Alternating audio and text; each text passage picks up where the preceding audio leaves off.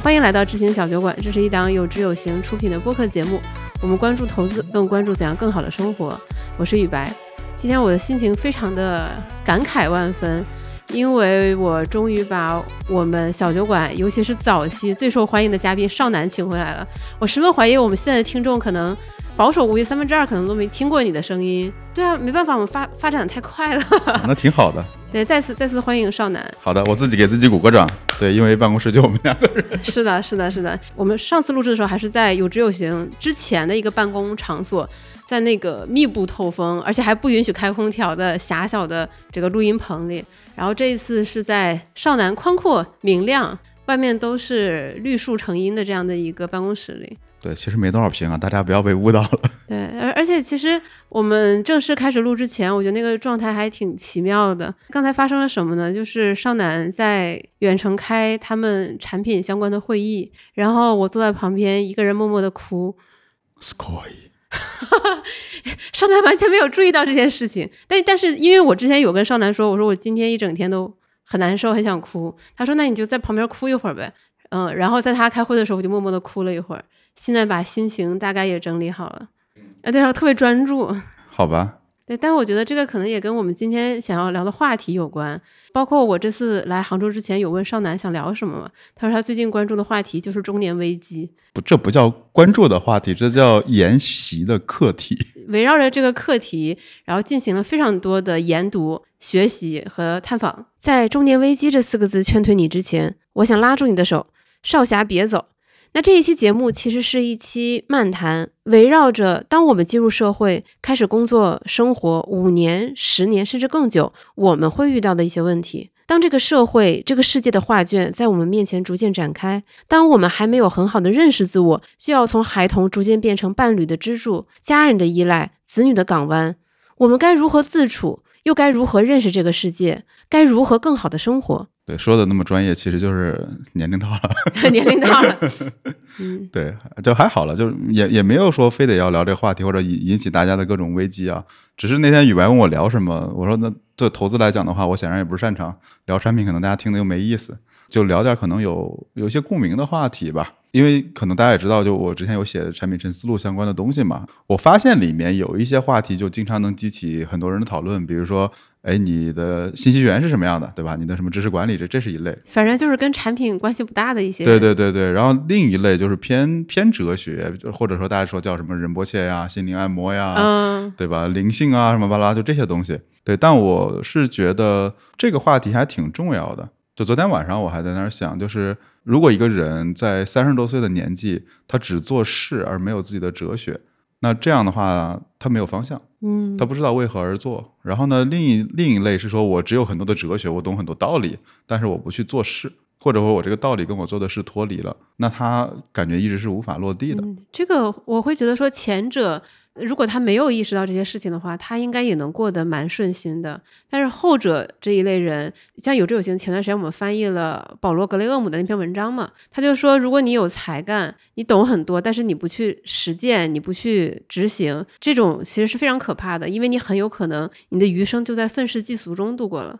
嗯，有这种感觉，就是以前年轻的时候吧，像我们当时做设计的，就觉得。天天觉得说哇，中国的设计不行，对吧？嗯，到今天也未必好到哪儿去。但 anyway，但是当时我们就会觉得你这也不行，那也不行。你们这帮烂俗的商业设计师，对吧？要看我们这代人，看我们年轻人整顿中国设计圈。对对对对，就是在大学里面四年，我觉得当时得到了很多很多这种错误的信息吧。就是设计重不重要？重要，但是你只是整个。我们当时说的设计都还是偏这种就工业设计啊，这种建筑设计这种，就是比较比较传统的领域嘛。那这里就是设计是一个是一个环节，但它不是最重要的环节。然后这时候你一毕业之后就心里有极大的落差，然后就特别愤世嫉俗。对，那后来这个问题怎么解决的？嗯，就是被社会毒打呗。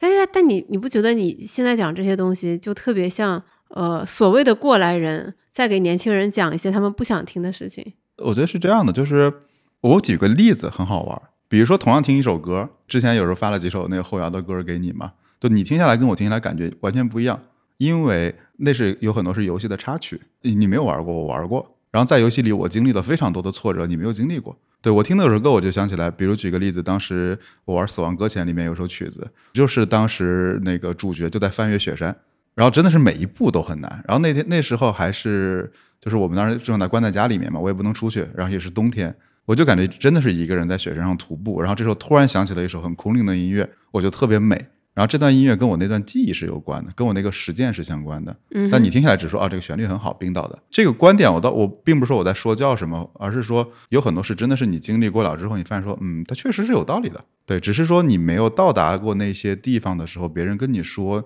就我给你描绘一个苹果有多好吃，你是无法知道苹果有多好吃的。嗯，语言是很贫乏的。对，而且语言它是很模糊的。对，但是如果你今天听了这个节目，你知道了苹果很好吃，你可能对吧？它它这这几个字可能会在你脑海的某一个微小的角落，它待着。那再过三年、五年、十年，也许哪天你真的拿到了一个苹果，你尝了一口，你说，哎，当年那个谁谁谁说的，哎，有有点道理。我我现在就在重新看很多老书，就有这种感觉，比如说德鲁克。对吧？六几年的书，可能就是七几年的书，大家觉得德鲁克太老了，对吧？那那种工业时代的管理，现在再一看，哇，简直是，我怎么不早点再看一遍的呢？都有这种感觉，就非常打脸。但是，但是你没有经过这些年的经历，你直接，比如说我三天读三遍，你是没有感觉的。你就这样想嘛？你的经历其实是你的 data，嗯，你的算法再好。你总需要有 data 吧？就有了数据，你需要来纠编你的这种算法合理不合理？就算你很聪明，你的 CPU 再快一点，你都无法解决一个问题，就是你需要有数据，这个数据是关于你的数据，那你只能去经历。嗯，这个这个让我想起前几天看刘飞的公众号嘛，他去年有一篇文章，我觉得观点很好。他说，大部分人缺乏的不是认知，而是信息。哎，就是在这屋子里面，飞哥爆出来的一个金句。哦，对。包括我们会看到很多，尤其在线课程或者一些成功导师，他会和你说，你之所以判断错误、决策错误，是因为你的认知模型不够高级，你的认知模型出了问题。但其实，在绝大部分情况下，我们做的任何决策都是我们在已有信息中做的最好的决策。很多时候，其实是我们掌握的信息不够。这我觉得这也是为什么现在小红书，当然你不用小红书啊，就小红书上特别流行的一类笔记，就是打破信息差。哦，大家觉得能帮我增补信息的东西是有用的信息，是受欢迎的事情。对，但很多时候信息是没用的，很多时候信息是噪音。对，如果一天到晚天天看新闻，天天去补信息差，这里面就来了一个问题：有信息差没错，但这差你要补吗？是个好问题。我在想，怎么怎么判断自己要不要补呢？对啊，我确实，比如说杭州有很多好玩的地方，我我去不了，因为我还不会开车。周边很多好玩的地方没有，有时候偶尔看到别人拍的照片，觉得哇，好好。但是差就差了呗，对我又不执念于这事儿，所以我觉得这里有一个说信息差的时候，有一个很重要的点，就是这差我要补吗？而且这里面再补充一点信息，就是我也是最近在想的，就是人生有一个悖论吧，就是我们现在一直在鼓吹的叫自由，对吧？我们叫去体验人生，对吧？为自己而活，因为是这样的话，我就拼命的想去体验不同的生活。但问题是，就算你穷尽了每一秒，你也无法体验到所有。而且别人告诉你的体验，你为啥要体验？我印象很深，我大学有个好朋友，两个人都去过西藏，他两个人都给我讲了一个完全不一样的体验。一个人是骑车去了，带了一枚戒指，带了一戒指，他就说我要如果在路上遇到个姑娘，我就要向她求婚。对，真的很很浪漫，对吧？真的是大学的时候才会干出来的事儿。对对，他真的骑到了西藏。然后呢，我说那最最终呢？啊，最终有个屁，大家都脏脏兮兮的。然后洗洗就就就飞走了。然后第二个是说他在骑车的过程中，也是一个好朋友遇到了日全食。那天我印象很深，我在上海啊，真的是天就黑掉了。他说他们一些人骑着车的时候，在公路上遇到日全食，所有人全部下车跪在那个地上，就那种敬畏感是非常都很棒。这两段经历都很棒，但那意味着说我也要骑车去西藏吗？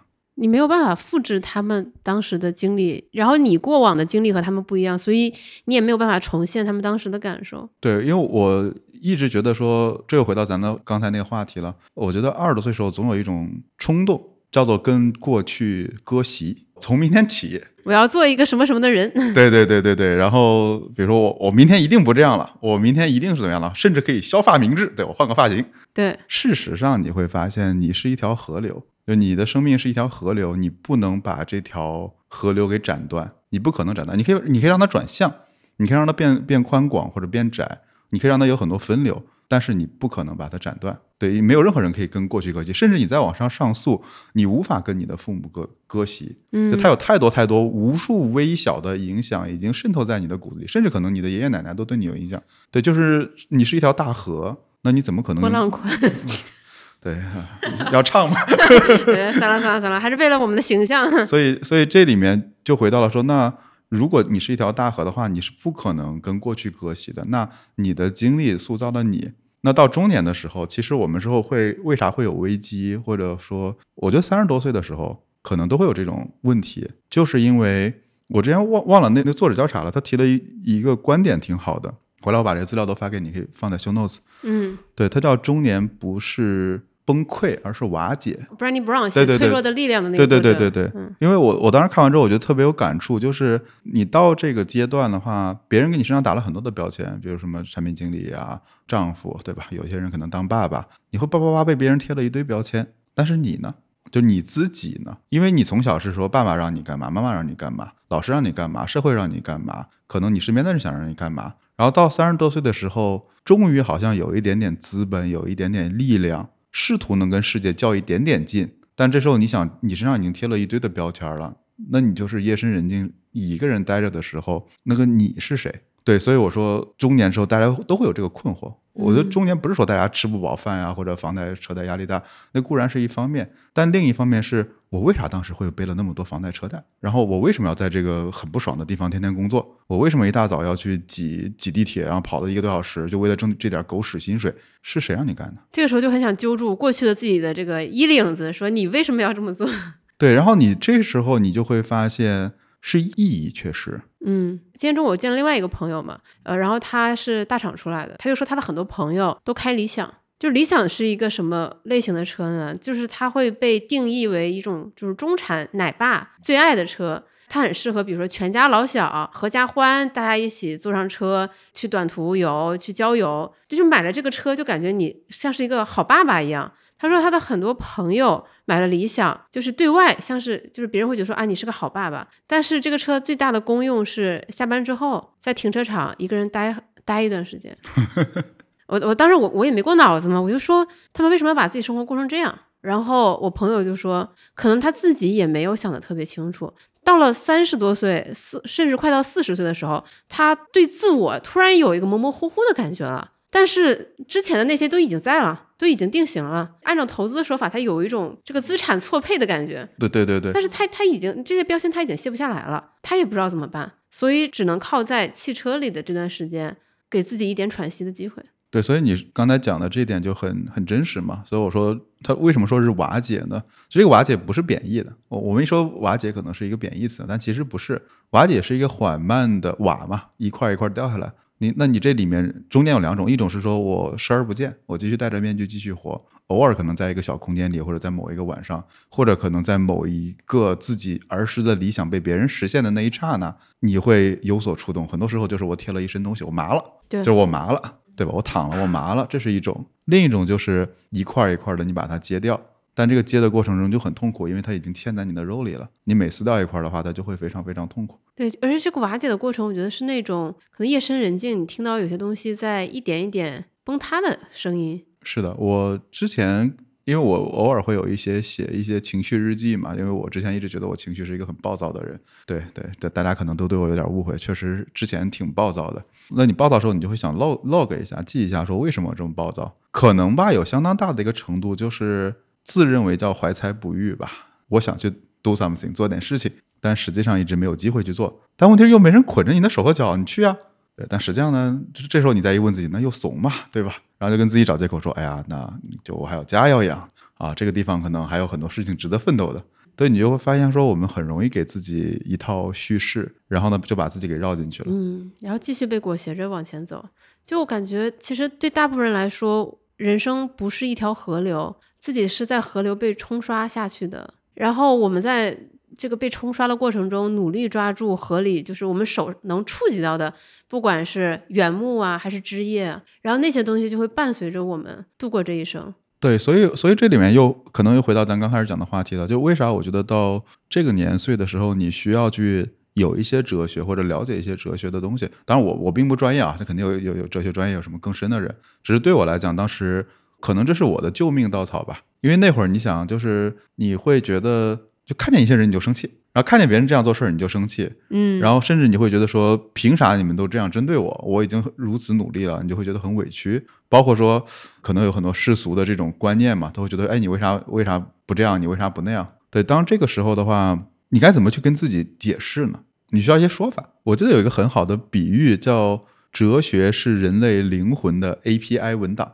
API 叫接口了，就是程序里的接口，就是你看一看之后，你才知道说，哦，原来人类这个物种，它会这样想，它会在这儿卡住。如果你给他一个说，哦，你可以那样想，你就不会这样卡住了。当然，另一种就是说我立马诉诸于宗教，对吧？当时也也或者诉诸于玄学，所以这几年算命啊、塔罗呀、星盘啊就很火嘛。对对对，然后有一阵儿我确实是那个的的，就可能也杭州佛寺也很多嘛，对吧？啊，灵隐寺。对对，没事儿去溜达溜达，寻找什么就是内心的平静吧。嗯，然后呢，也有朋友可能是各种信信信各种宗教的嘛，那可能也找他们的牧师聊一聊。后来发现也不行，因为我的历史已经注定了我没法去信这些东西，或者我要花很大的成本才能去信它。你把自己一棍子敲晕了。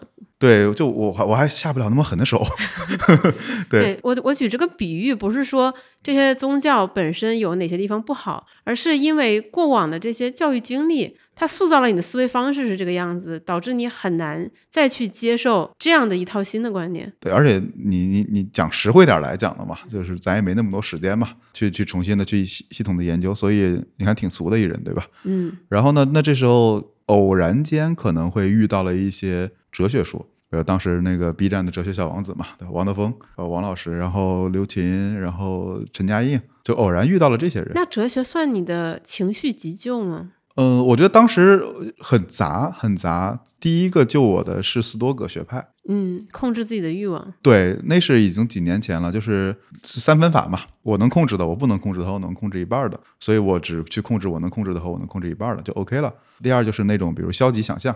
你先想象这事儿有多惨，有多烂，你能不能活下来？对吧？偶尔自己让自己吃吃苦，所以那时第一次意识到说，哦，真的一切都没有变。就但是如果你都有一套新的支撑你的理念，让你接受了，那你的生活会好过一些，嗯，你就不会有那么大的痛苦了。所以最早能让我叫得出名字的，反而是斯多葛学派。对这个，当然可能国内可能这这些年多一点，早些年并没有那么多人知道这个东西。这那会儿才意识到说，哦，好像这玩意儿挺有用的。那你就顺着斯多葛就开始看呗，就是他他的上游是谁，从哪儿过来的？他但但是很多人会停留在这一步，因为因为我觉得在我们的文化里有非常重的实用主义，嗯，就是我的情绪就像大巴漏水了一样。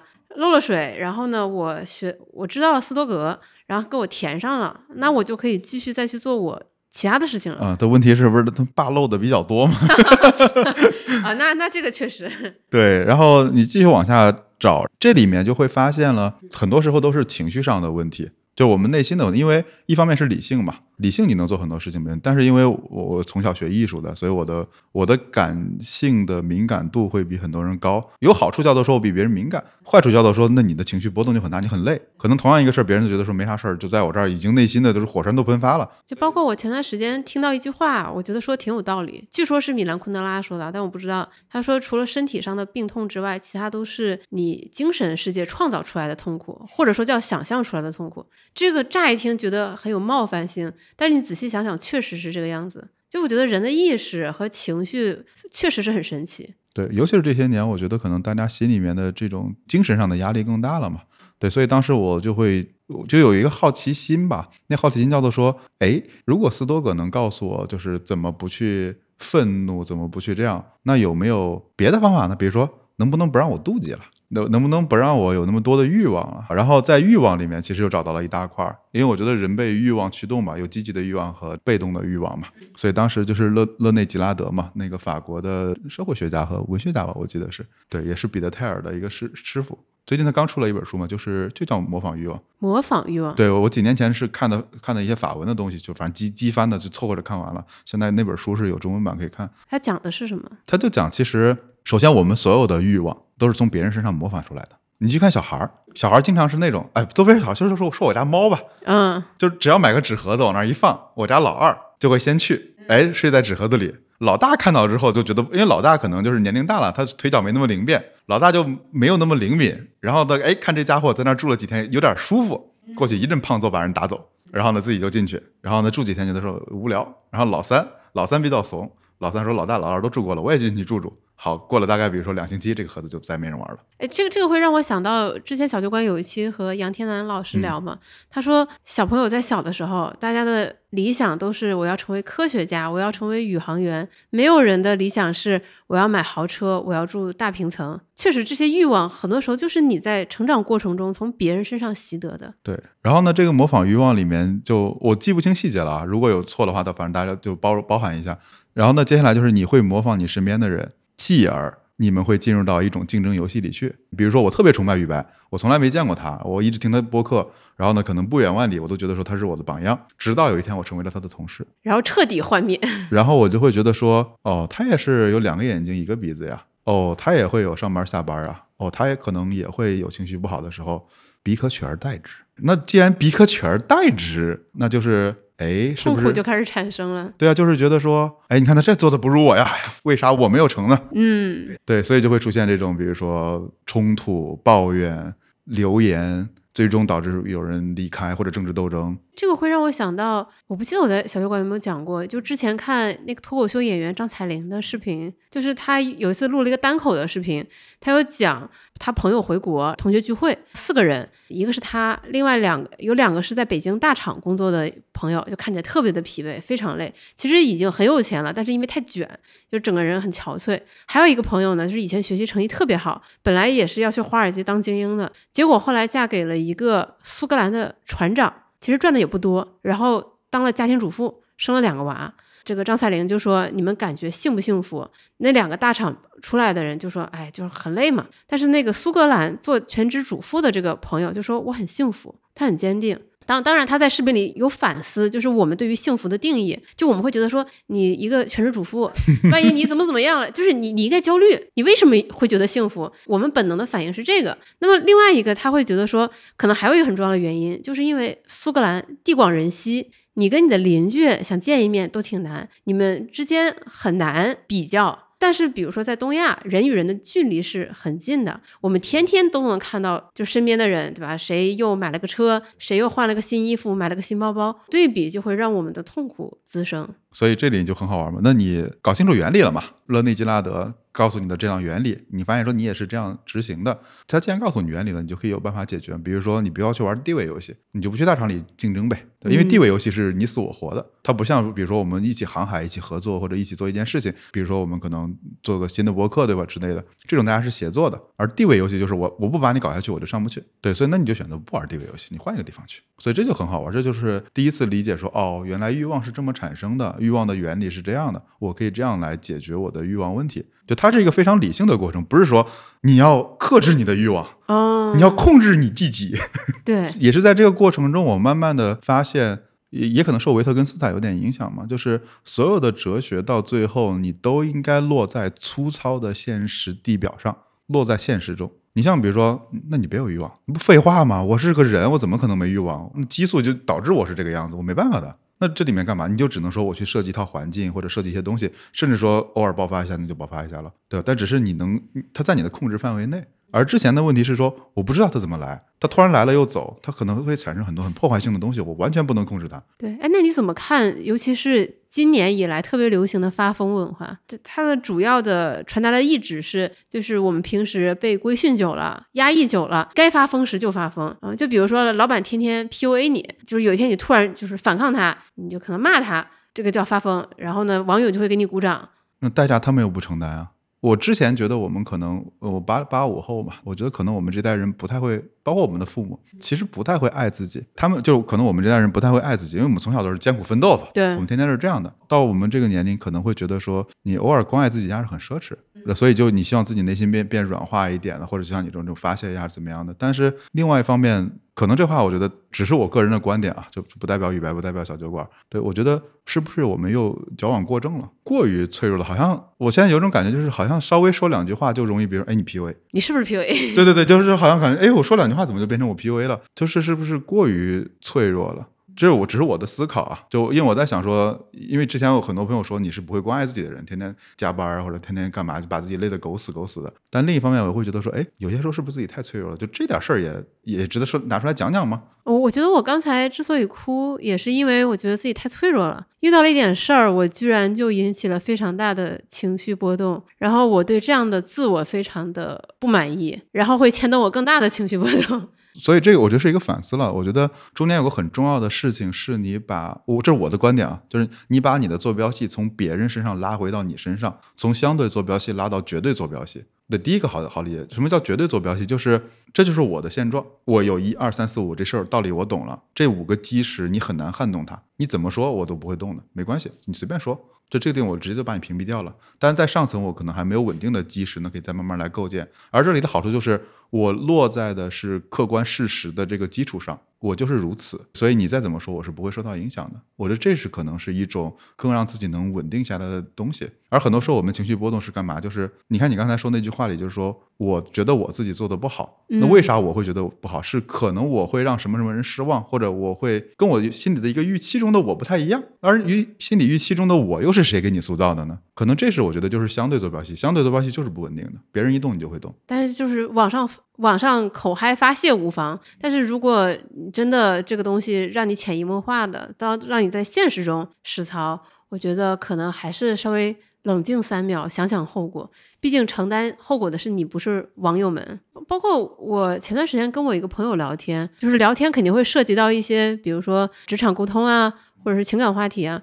然后我朋友说了一句话，我觉得挺有道理。他说：“这个世界上绝大部分人，我们从小到大遇到这么多人，究竟有多少人是真的很坏很坏的人？很少的。他其实很少，大部分人都是普通人。”大家都是普通人，就是普通的善良，大家底色几乎都是这样，没有那么多真的穷凶极恶、特别特别坏的人。我如果我们非常坚决的断定说，哎，这是个，比如说渣男，那是个渣女，这是个小人，对，你会觉得说，我怎么身边这么多坏人？但可能你只是放大了这些人身上的其中一面，你有没有想过去跟对方更好的理解、更好的沟通？因为我现在找到另外一个人的成本太低了。嗯，也是。你想过去。你要认识一个人多难啊！除了同学之外，你交个笔友，刚上网的时候交个网友，那多难的事情。现在附近的人不要太多，对吧？对吧？随便去个社区，去个论坛里，到处都是人，所以人不缺。那你就觉得说，那我换人就跟换换换个饮料一样，对吧？嗯，就是对吧？现在招聘软件也那么多，你走了，对吧？别人也能来。对，所以我觉得这是可能人跟人之间深入的连接没有了，而只有了更广泛而不深入的连接。而我们所有的幸福的感觉都来自于深入的连接，而不是广的连接。广很累的。对，而这些广的连接，它不仅很浪费你的时间和精力，它其实会也会让你感到更多的不幸福。对，因为这里我觉得也是一个有点跟投资有关嘛。我那天还跟我老婆在聊，对于亲密关系这件事情，我们也在思考，因为我们这代人受到的影响是上一代人的父母是怎么样的。对，像我们这代人遇到的亲密关系，就会有。总是觉得我要为对方好，而对方未必觉得好。就是你妈觉得你该穿秋裤了，就这种。对，换算到我家，就是有一个让我很容易让我情绪不稳定的情景，就是我妈非要带我去逛商场，她觉得你想要买新衣服，我说我不要，她说看看。然后她进了店里，她就会说，哎，这个你试试，那个你试试。如果你试了且买了，她说你看，这不是很合适吗？你还非要说不要不要。如果你真的坚决不要，她就会觉得你不领情，不领会家人的苦心。对，但但这里你看，就是那我们在这一路的，就可能结结婚比较久了，十来年了。但这里面就是你不能去计较说谁对谁错，或者谁多谁少，他没法计较，这玩意儿是无法量化的。但是如果你上来可能三两天、四五天，你就跟一个人想去把这个事儿给掰的门清，你是不是很难建立这种深入的关系的？而为啥你觉得越来越孤独，就是因为你不敢再付出了。然后这里就很好玩，就是刚才我说为啥是担心软弱嘛，就是你能不受到任何伤害的成长吗？我们做不到的，你都知道保护在温室里的花是什么样的结果，我们都知道的，对吧？那你唯一要做的就是反过来，就是你别被人连根拔了。在此基础上，你应该把自己的韧性加强。然后呢，你想吧，就是选择又多，我又不想自己受到伤害，那大家就变成泛泛之交了，那就不去建立这种亲密关系，就会觉得孤独。嗯，我突然想到，我有一段时间有一个叫 guilty pleasure，就是上不了台面的爱好，就是特别喜欢泡那种情感论坛，看别人发自己的这个情感的疑难杂症，然后在那里看一些回帖嘛。就有时候我觉得好神奇，就是你想一个人，比如说一个楼主，他用寥寥数语描述了自己遇到的一个情况，然后底下就一片的就是这都不分，这都不理。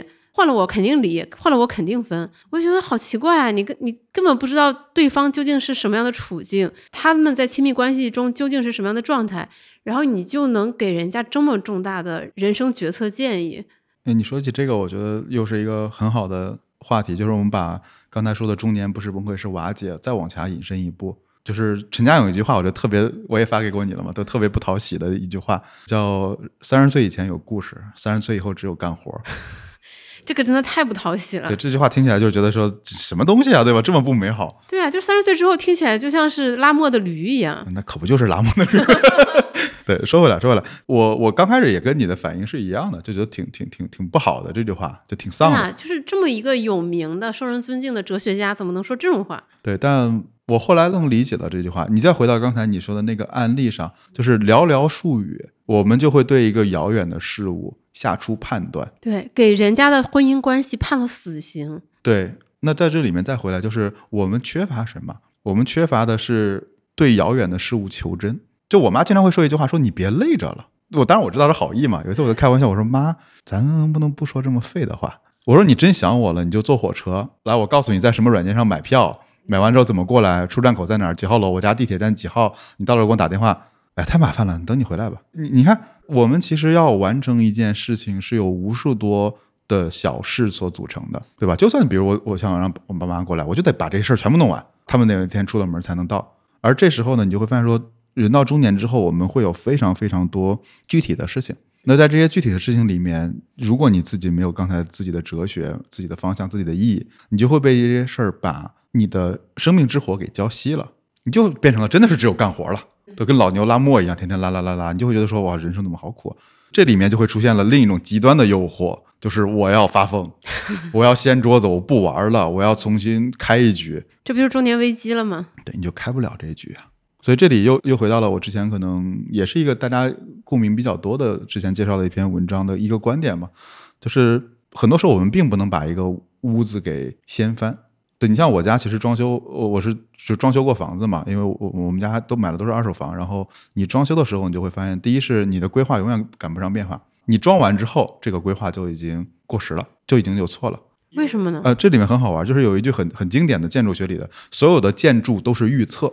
为什么呀？因为你在想象我要盖栋楼，里面的人应该这样过，嗯，它是一种预测，对吧？呃，就让我想到上海地铁的第十六号线，它原本预测那是一个观光。列车去郊区，所以应该人很少。结果后来去郊区住的人越来越多，然后所有人都抱怨这个十六号线无比的挤，然后设计的极其不合理。对，所以这里就回到了说，当一个家被你装修完了之后，你就会发现很多不是不习惯的地方。这时候你能干嘛呢？你能把家拆了吗？就举个例子，就是我们家当时那个厨房的顶是就是被完全封起来的。如果有一个插销头坏了，我要把顶给拆了，这代价非常大了。所以你就会发现说到。这个年岁的时候，我们有很多东西重建的成本太高，不是不能重建，可以，你可以出家，对吧？你可以学毛姆，你可以月亮六六便士，你可以很多事情，但是成本太高了。当你意识到就是如果有任何一点破损，就是整个屋顶都要重新掀翻的时候，你们两个不会吵架吗？所以为什么当时对吧没有注意到这种细节，或者跟这个设计师吵架？不会，因为你这会儿想的就是我怎么解决到这个问题。OK，所以它里面那篇文章提了一个很重要的观点，叫修复并保持。因为我们现在的生活经常会说换一个嘛，对，那那那 iPhone 坏了换一个嘛，对吧？我们我们没有再有修理的这个文化了。我记得小时候我跟我父亲经常在一起修车、修自行车、修汽车、修家电，我们经常一起修东西。对，这个过程是让你的第一是你在让你的家在翻新，整个家不至于很旧。比如前两天我还在家里换纱窗，对，我们在家换换纱窗，然后地脚线我们重新再打打打胶之类的，都是在自己干。对，因为修复并保持是第一是能让你的生活不至于变得那么烂。对，你会发现很多时候你的房子，就像你现在在我这个屋子里，这个墙也是我自己刷过的。以前不是的，以前很破的。包括这个这个门的那个，前两天我是刚擦过，然后这个地板都是我刚重新收拾过的。我们需要有一种修复并保持的能力，这样你的生活才不至于变得很烂，且还能再变得更好。而很多时候我们遇到的问题不是结构性上的破损，你家里肯定不会一天晚上被炮弹炸了，不会的。你做的问题就是说，可能我我厨房没有收拾，厕所没有收拾，这边漏水了也没有收拾，龙头我就凑合凑合凑合凑合，突然有一天觉得说我在过什么日子啊？对，这不是我想要的。这不是想要的。然后呢，我要把房子卖了再买一个，对不起，我有这个。对，所以这这是我觉得它的很重要的一个点，就是因为我们承诺新的东西，就会看似都正确。我换一家公司就好了，我换一个部门就好了，换一个男朋友就好了。对我换一个女朋友就好了，对吧？我我我换一个国家就好了。可是真的是这样吗？对你，你就我问了，我问了在美国的一朋友，他说，其实在美国也有很多这种破事儿的。就可能这两天什么有人要写你个黑稿，有过两天又有人拉你去做游说政府，就巴拉巴拉，有很多说这种也很烦。就同样是做产品，不同的地方也有不同地方的苦。对，所以就是你把这事儿到到这个年岁，我觉得应该理解一件事，就是生活就是具体且琐碎的，你很难把桌子掀翻从头来过了。所以这里面最重要的就是，如果你这时候你频繁的换赛道，那你的积累就没了，你就你那条河流就突然转向了，你就会变成一张很窄很窄的支流。好，这时候你的年龄啊什么巴拉巴拉这些东西就成了你的负担。所以一方面是不要频繁的换来换去，第二呢是不要总承诺新的东西。你有的东西其实你想换新东西，就是你想在逃避，你不想去修，因为修复东西是很很累的。我觉得还有一个原因就是，其实你没有正视你已经拥有的东西。对，这个观点是呃，灵感买家俱乐部的创始人丰丰源，对丰源他说的，他当时也是给我介绍他在家待的那段时间，也是把家里翻修了一遍，然后让他对物品有了一些很新的认识。他说，比如说你不管你是买一件衣服还是买一件家具，你以为你给的钱就是你付出的全部成本，其实那只是一半儿，另一半儿的成本是你要维护它的成本。任何东西在你到手跟你产生关联的那一刻，它其实都在。慢慢的老化，那你其实你需要付出很多的时间和精力来去维护它。衣服它可能会起球，它可能会抽丝，它可能会变旧，它可能会发黄，你需要想办法修复它。那家具更不用说，那墙角刚才像你说的那种踢脚线也是一样。如果我们没有正视这些物品正确的属性，只是觉得说，哎，我给的钱，我把它买回家就完了，就就完了，那你就会遇到说，哎，这个东西怎么会坏了呀？它跟我之前想的不一样，我把它换掉。你对物品这样，那你对关系、对于人可能也会这样，然后就永远会不满意、不满足。你想想，修复关系的成本要多难？你两个好朋友突然间因为一件事决裂了，在修复它的难度，它不是重建关系的难度，可能是那十倍。但但是它的崩塌就像中年一样，其实是一点一点瓦解的。对，但是如果你不重建的话，你想你再去积累一个十年、二十年的朋友，很难的。对，所以这就是为什么我们拥有的东西应该变得少而不是多，因为这样你才能花，就是你说的，才能长期的去维护它，对吧？才能让它被修复掉，处于一种正常的、良性的运转的状态。对，所以我觉得这是他一个那篇文章对我很启发的，就是你该修复并保持你业已拥有的东西，不管是你的工作、你的生活，还是你周边的人际关系，而不是总觉得也许我认识了新的人，拥有新的东西。或者是换了一个新的职场环境，我的生活就会变得焕然一新。对，商家很开心嘛，对吧？你换个包你就好了，对吧？你换个培训包你就好了。对，就是对自己好一点。对你去西藏旅游一下，你就得到了 心灵的地荡。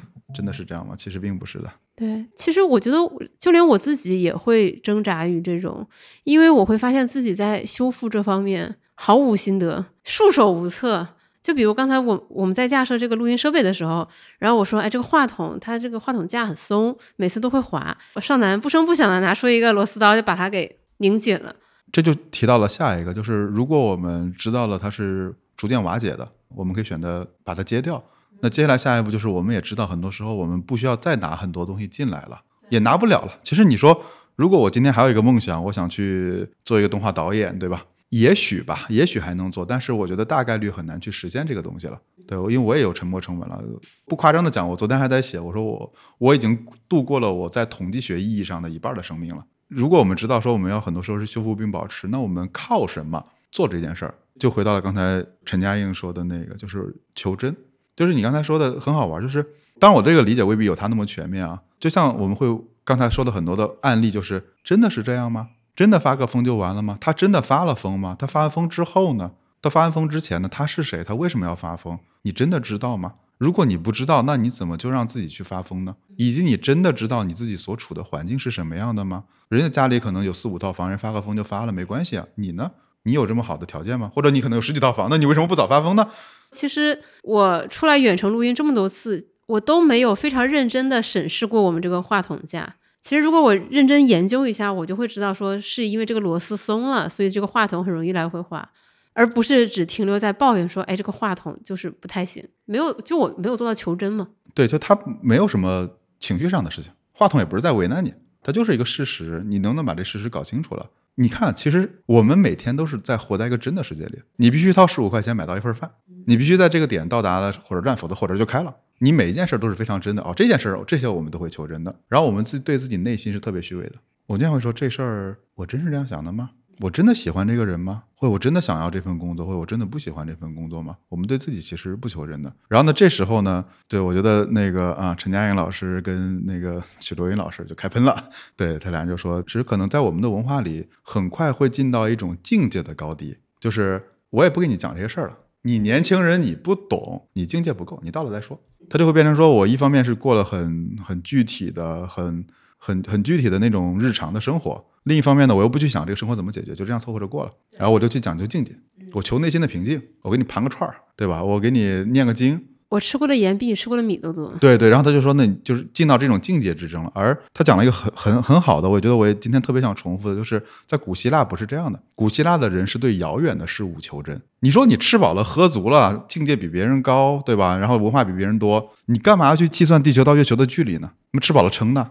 确实是这样，就是你看自然科学里几乎都是对遥远的事情求真。我干嘛要去关心冥王星是怎么运转的？我干嘛要关心第一宇宙速度呢？我干嘛去关心这些事儿？但是你会发现说，哦，这些遥远的事情的求真，其实能让我们自己其实过得更好，是因为我们跳出了自己原有生活的这个框架吗？而且它是事实，地球到月球就是这么远，对，它不随人的意志来转移。对，你就知道说，哦，因为是月球潮汐。月球有引力，引力带动了潮汐，潮汐带动了可能作物的生长，所以你会丰收和不丰收。它不是神，不是我虔诚和不虔诚，不是龙王有没有生气。对，当然我觉得今天未必科学能解释一切了，我也不是一个唯科学论的者，但是它至少能让我们心里很多的困惑，比如说这个人为啥一天到晚在公司里跟我不对付？对，可能你真的把这事搞清楚，会发现说，哦，他真的可能有他的难言之隐，我理解了他，甚至可能在他头上的头上也有一些别的意志在那边。我能理解他，我就没那么愤怒。但是如果按照斯多格的理论，就是这部分应该是我控制不了的，那我不应该就放手吗？你怎么知道你控制不了呢？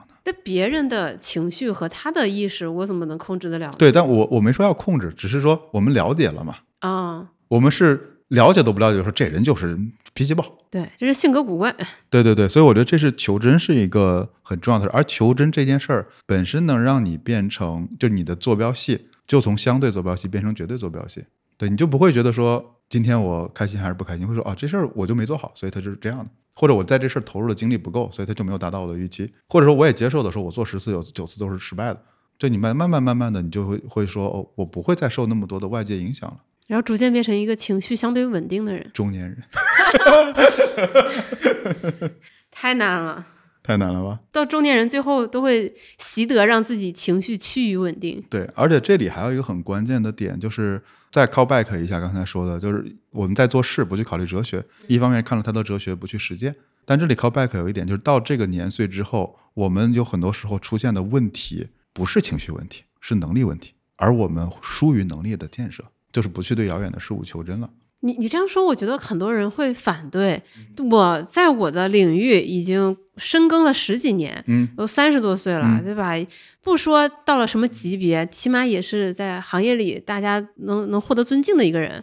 你说我疏于建设自己的能力，我我不服。对，然后所有的思想都是旧的，昨天的思想很难知道明天发生的事情。当然有很多规律我们可以学啊。然后这里我说的疏于建设，其实是我我并肯定有个例了，有更优秀的人他会成长。但是我们仔细想想，比如说我当时如果不敢创业是啥？就是我不知道怎么挣钱，我不确定我能不能挣到钱。挣钱是什么？是一种能力，是要建立商业模式，对吧？你要去创造用户价值，然后你你选择能销售、能推广、能做营销，你需要有一系列的能力在身上之后，你才能去做到这件事情。而很多时候觉得说啊，我就是在这待的太不爽了，我想走，我走不了，它是情绪问题吗？它是能力问题。因为你没法脱离这个系统。而且这会儿你说让我再从零开始去学一件事儿，就像比如今天我能不能去当个导演，也可以啊，肯定可以。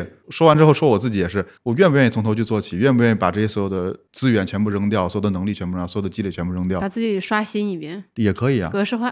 太难了。对，但是回来咱不说那么极端了。如果你希望我们能过得好一点的话，那我们是不是与其抱怨的时候，是不是看我的各方面的能力，应该是再加强一点的？我觉得事情是这个样子的：当一个人进入中年，甚至不不是说我们定义的狭义的中年，可能你二十五岁以后，随着你年龄的逐渐增长，别人会越来越指望你，他会指望你是一个靠得住、有能力的人。你其实是在一直在做这个证明题，比如说。家里有人生病，如果你在大城市，大家说托你来找找关系、挂个号、看看病，然后呢，小孩升学，对吧？来找你咨询一下，对吧？你毕竟是我们家族出来的很不错的大学生，对吧？工作也挺体面，对吧？你来出谋划策一下。对，如果你再有小孩，那孩子的各种乱七八糟的事情你都得张罗，所有人都在指望你，他都在要求你必须相信自己是个有能力的人，不然你会被这些压力一个一个的击垮。因为你一直在做这种证明题，如果这个时候连我有能力帮别人解决问题，连这个支柱都没有了，那你让一个中年人还信什么呢？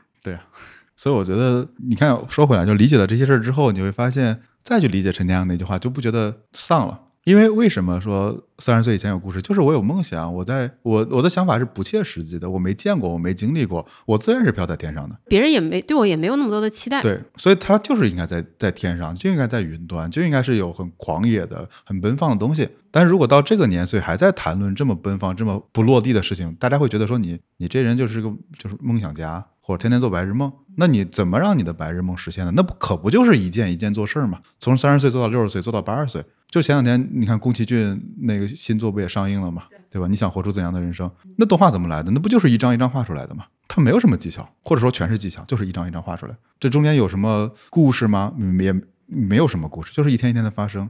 我想表达的是，它就是一个很长期的，没有那么让人觉得那么有激情的，要连续不断的去做的事情。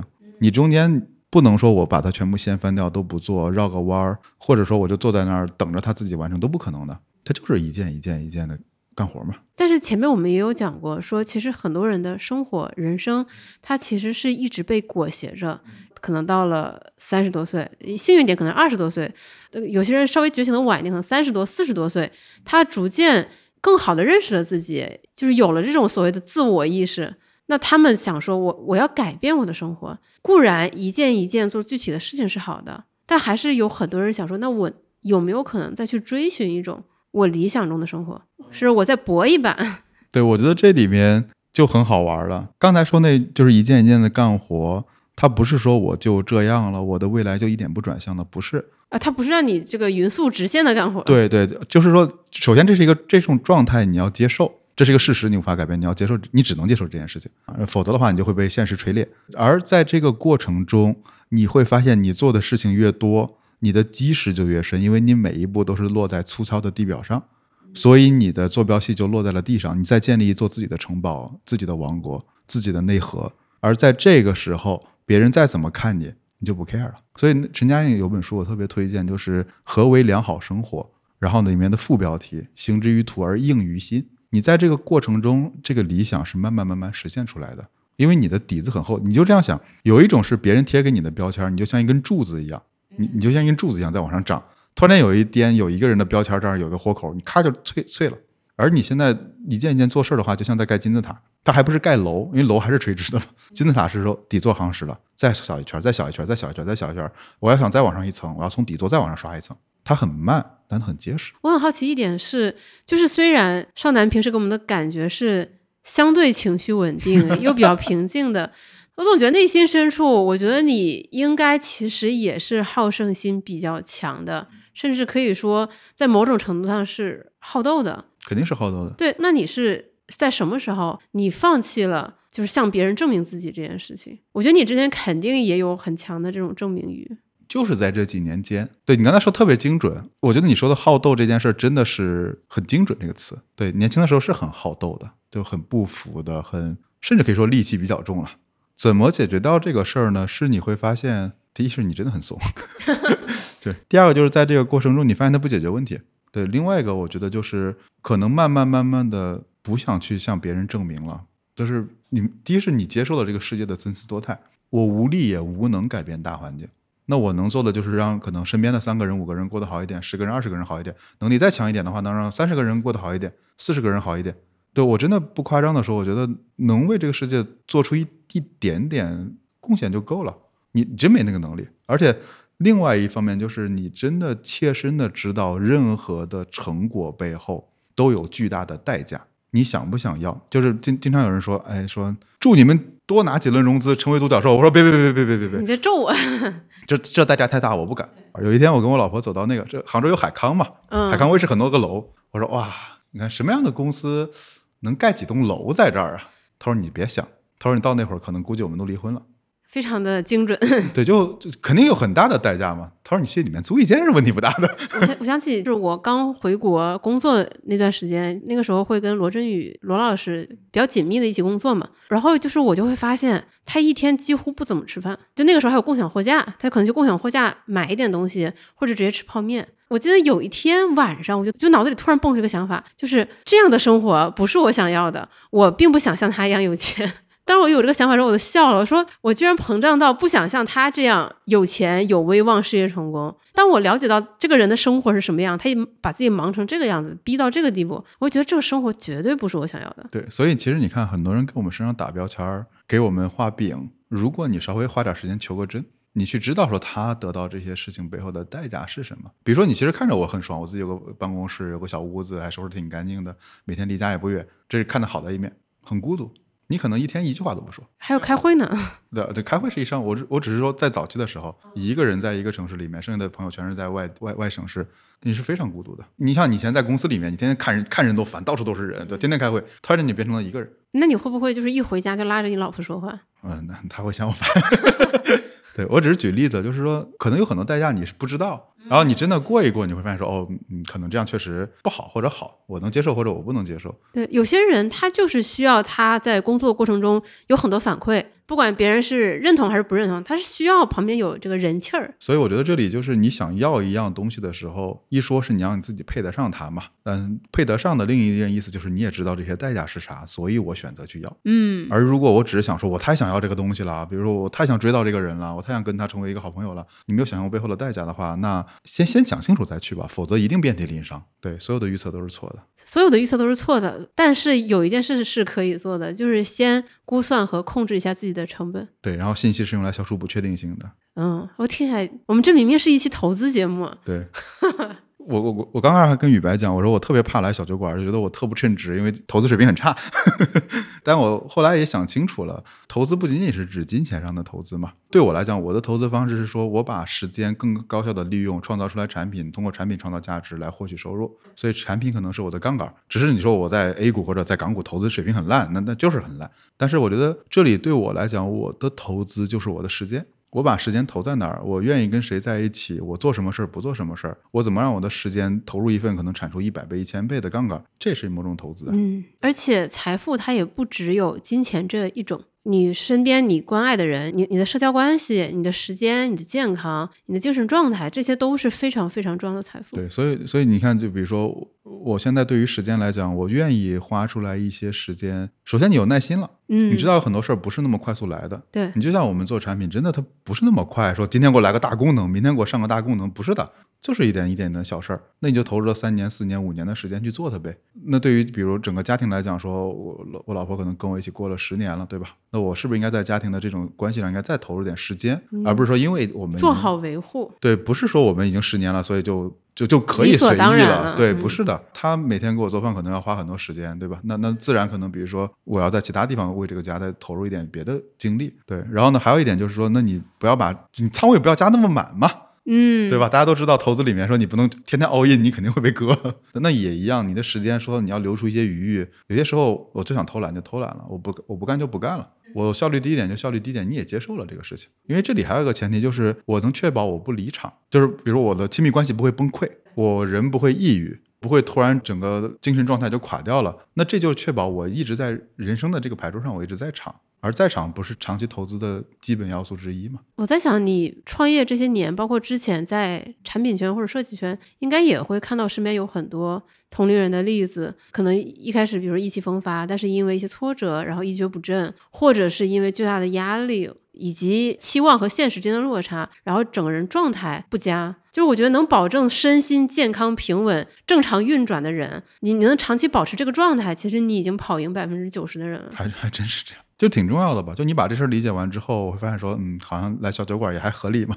很合理啊，因为我尤其我今年，我越来越意识到，就我之前跟少南也聊过嘛，我觉得生命力这个词特别重要。包括我今年也开始健身，健的比较频繁，虽然没有任何健身痕迹，但是我会觉得健身能够让我增强对本人这个肉身的掌控感，然后你的感知力会变得更好。你会感觉自己的生命力在提升，对，因为你看，所有有生命力的人，他都有方向；没有生命力的人就没有吗？他人他生活也也有很多具体的干活，但是他会很抱怨。就这里面，我也不不是黑我妈，我经常拿我妈开玩笑，就是就我老妈就是可能生活没有那么多方向的人。我小的时候嘛，肯定把孩子照顾好；成年之后嘛，就是我长大之后，我这些年在帮我妈塑造她的方向。为什么这样说呢？就是比如我说，哎，你如果是跳广场舞，嗯，你就应该跳到最好，你应该怎么去去去这样？就你怎么这样？你还卷你妈？不是卷我妈，就是她因为退休生活里面，否则她又天一天到晚就催我生孩子嘛。我说生孩子也不会给你带的，那她怎么办呢？他的余生也不短呀，他的余生也还挺长的。如如果这样，他不找到一个意义，他干嘛？天天吵架嘛？那你想，他又不帮我带孩子，那他又。没有点事儿干，那那生活好难熬。他肯定每天对每天也要擦地，也要吃饭，也要干嘛，就很丧。现在说可忙了，就是你别别给我打电话，我忙着呢。我要记舞步，我要做培训，我还要对那种后进的人，我要单独教他步伐，我要去占场地，可忙了。然后整个人的状态就会比当时要好很多。哎，你这样说确实是，就有很多退了休的老年人，你会发现他们的精神状态，包括身体素质，比年轻人好得多啊。不是，呃，就是经常有一个段子嘛，老老年人对吧，坐起来，然后一口气上五层楼不费劲儿，年轻人从床上一坐起来，哎呀。头晕眼花，我是觉得他们找到了这样的方向之后，就整个精神状态就会好了。对，就是爱摄影的去摄影，爱旅游的去旅游，爱搞合唱的去搞合唱，跳舞的跳舞，别影响他人就好。对我，我妈最近迷上了做抖音。哦，我爸也是，他们都是。就我跟我妈出去吃个饭，我我都快吃完了，我妈还在运镜，然后研究滤镜以及配乐，然后各种东西，真的是认真的钻研。包括我们吃完饭，他就跟那个店老板说：“我觉得你们这个 logo 吧，它其实应该，比如说放在哪哪更明显的位置，这样呢，我拍视频我也能带到。你们现在放在这个地方，它就会挡住，我就很难带到。就是我给你们店拍了一个抖音啊，你们可以到时候刷到，但是对吧？希望你们未来就是比如说把你的 logo 弄得更明显一点。我在旁边一开始。”觉得特别的尴尬，都翻了，就真的很尴尬。但是我觉得他是真诚的、认真的，而且他提的是积极的建议，我觉得也没有什么不好的。对啊，所以这你看，其实有了方向感之后，然后又一件一件的把事儿做好，你的生命力其实自然就来了。而你没有方向，你一直你做的事儿越多，你就是在耗损自己。我昨天看到了我们同事重旭发的一条极客嘛，他就说，是每当他可能比较低沉的时候，他会翻出来清醒的活，嗯，然后他就讲了里边的一个例子，就是试想一下，就是你二十多岁的时候，你女朋友跟你闹分手。你感到万念俱灰，然后你躺在床上一动都不想动，每天以泪洗面，房间也不愿意打扫，然后外卖盒丢的满地都是，你觉得自己一点力气都没有了。但突然他给你打个电话，说你还是我这辈子最爱的人，我错了，我们复合吧。然后那个时候你就会突然觉得你浑身充满了力量，整个人满面红光，充满喜悦，你甚至可以立刻冲出去跟他就是可能约会一天一夜，你也不觉得累。那这个力量是哪里来的？关乎内心嘛？对，它其实就关乎你内心的认知。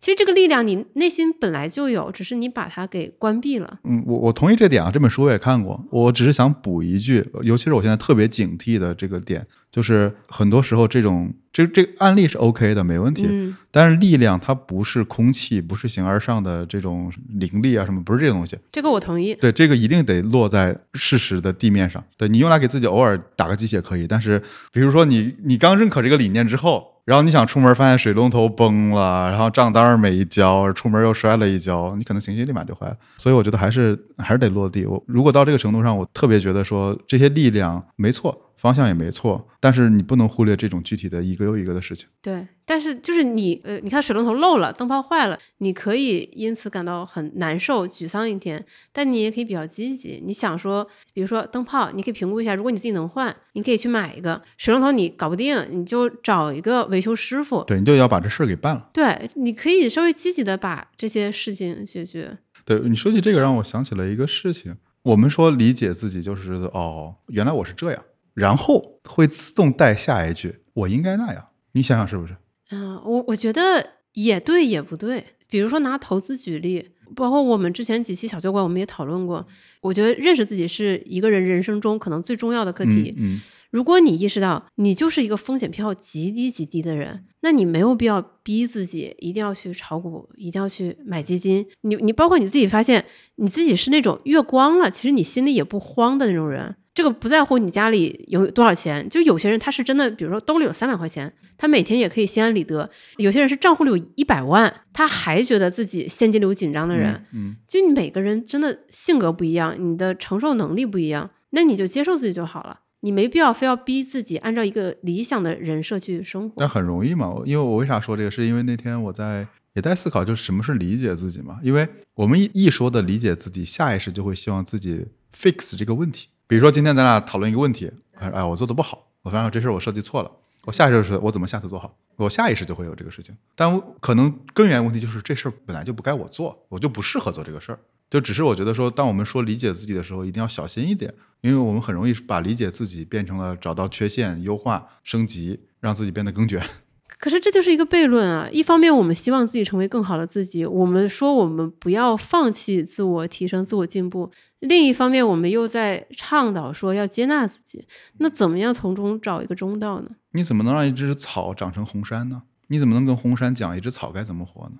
所以第一件事是你先认清自己啊。而很多时候，我我我们说的这种接受或者说受影响，就是你没搞清楚你是草本还是木本。你没搞清楚你生活在极地还是生活在草原，然后你就拿着可能放之四海而皆准的事情想往上套。这可能我我也不是说在做广告啊，就这次我在写那本我们在写那本书也快写完了嘛。啊，知识资产。对对对，也是可能名最终名字叫《弗洛姆笔记法》吧。我在写这本书的时候，我跟白光就一直在反思，就你说知识管理这件事儿，它跟装修很像，就你真的很难说有一套放之四海而皆准道理没有。那这里最关键的是，我发现有一个问题我们无法解决，就是你用知识来干啥？我没法解决这个问题，我们也不试图解决这个问题。然后你在这个过程中，你会发现说，真的有很多事情只能靠你自己去摸索。你不要指望说，在我没清楚我想干嘛的情况下，我就学会一套知识管理的方法，这是不可能的。这也同样的，就是当我还没搞清楚我是一根草还是没有说草不好，也没有说红杉就是好。只是说你没搞清楚自己是谁的时候，你就疯狂的去学各种方法，